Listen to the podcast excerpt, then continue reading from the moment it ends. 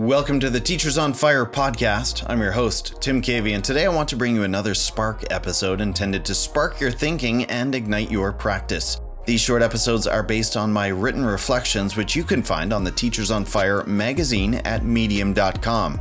Today's Spark is titled 29 Essential Quotes from the War of Art. I've had creative passions for as long as I can remember. I'll never forget the gift that Mr. Bergen, my 8th grade teacher, gave me simply by letting me post my self written and home printed newspaper editions on the class bulletin board. What I would give to read those articles now.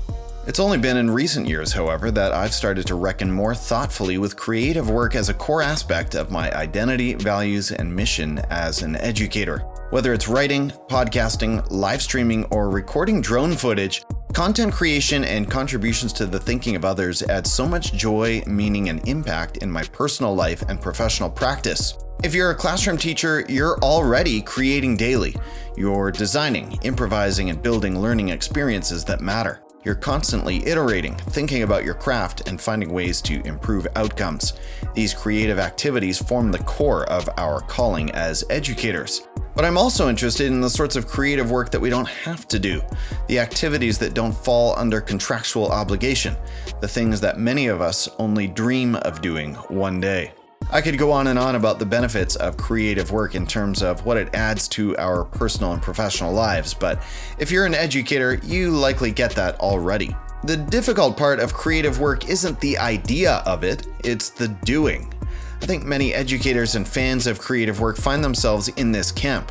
I'll start writing once life settles down a bit, they tell themselves. I'll start the podcast once I'm ready to do it right. That's where Steven Pressfield's War of Art comes in. Pressfield describes creative work in terms of battle. It's your creative self versus resistance, all the combined forces of everything that coalesces to scare you, slow you, and prevent you from doing the work that you were called to do as a creative being. To overcome resistance, Pressfield argues, you must become a professional. This battlefield is a place where the dreams of amateurs go to die. It takes the mindset of a professional, the view that this too is work we must do to overcome the mountains of adversity and obstacles that must be overcome to create and contribute consistently. The quotes you're about to read moved me deeply as I read this book in early 2021. They inspired me, provoked me, and pushed me, and they continue to do so as I reflect on them again. If you have yet to pick up your copy of The War of Art, I highly recommend doing so. Pressfield's voice is tough, gritty, and truthful. Let him propel you to new creative journeys. 29 Essential Quotes from The War of Art. There's a secret that real writers know that wannabe writers don't, and the secret is this it's not the writing part that's hard. What's hard is sitting down to write. What keeps us from sitting down is resistance. Most of us have two lives the life we live and the unlived life within us. Between the two stands resistance. To yield to resistance deforms our spirit. It stunts us and makes us less than we are and were born to be. If you believe in God, and I do, you must declare resistance evil, for it prevents us from achieving the life God intended when He endowed each of us with our own unique genius. As powerful as is our soul's call to realization, so potent are the forces of resistance arrayed against it. The warrior and the artist live by the same code of necessity, which dictates that the battle must be fought anew every day. The most pernicious aspect of procrastination is that it can become a habit. We don't just put off our lives today, we put them off till our deathbed. The working artist will not tolerate trouble in her life because she knows trouble prevents her from doing her work. The working artist banishes from her world all sources of trouble. She harnesses the urge for trouble and transforms it in her work. Casting yourself as a victim is the antithesis of doing your work. The humanist believes that humankind as individuals is called upon to co create the world with God. This is why he values human life so highly. In his view, things do progress, life does evolve. Each individual has value, at least potentially, in advancing this cause. If you find yourself criticizing other people, you're probably doing it out of resistance.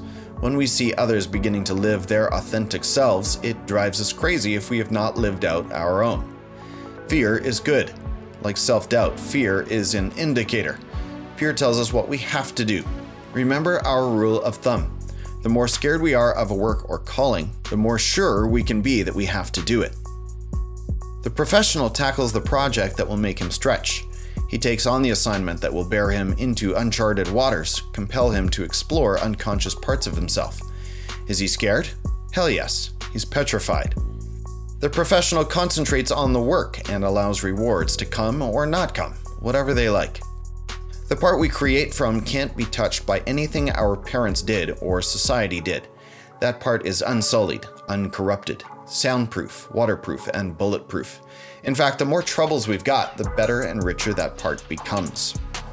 I'm keenly aware of the principle of priority, which states A, you must know the difference between what is urgent and what is important, and B, you must do what's important first.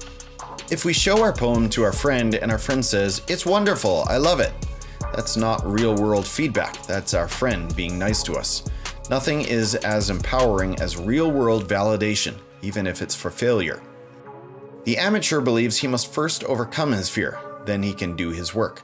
The professional knows that fear can never be overcome.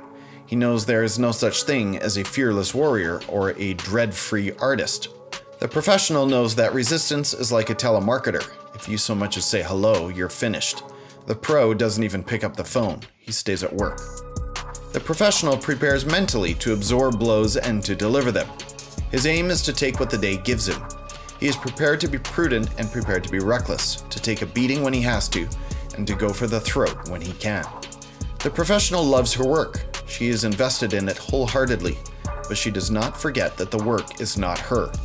The professional cannot allow the actions of others to define his reality.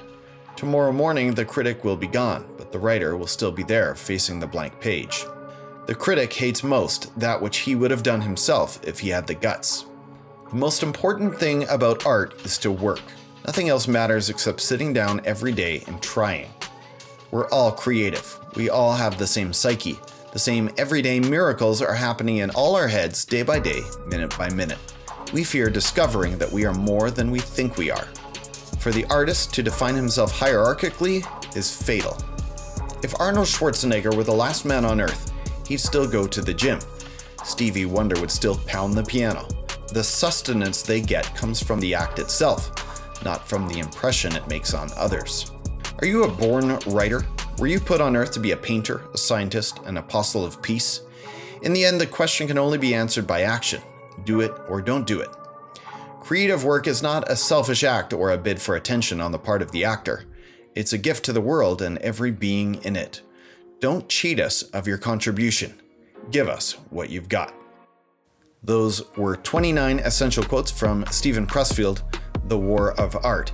And now I return to some of my own concluding thoughts. No matter who you are or where you find yourself, know that you are a creative being. Your family, friends, colleagues, and students will benefit from your contributions as you create and share your voice. The world waits to see your work while resistance seeks your silence. I hope you found courage and conviction in these quotes from Steven Pressfield, and I wish you well in your personal war of art.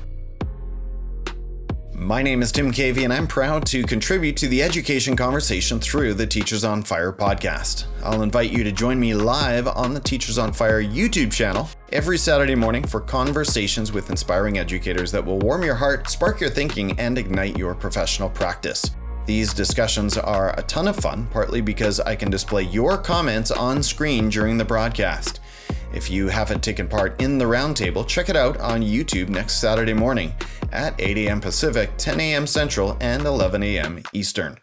Thanks again for listening to this Spark episode. In these challenging times, take care, share an encouraging message to lift up a colleague, and keep that fire for learning burning bright.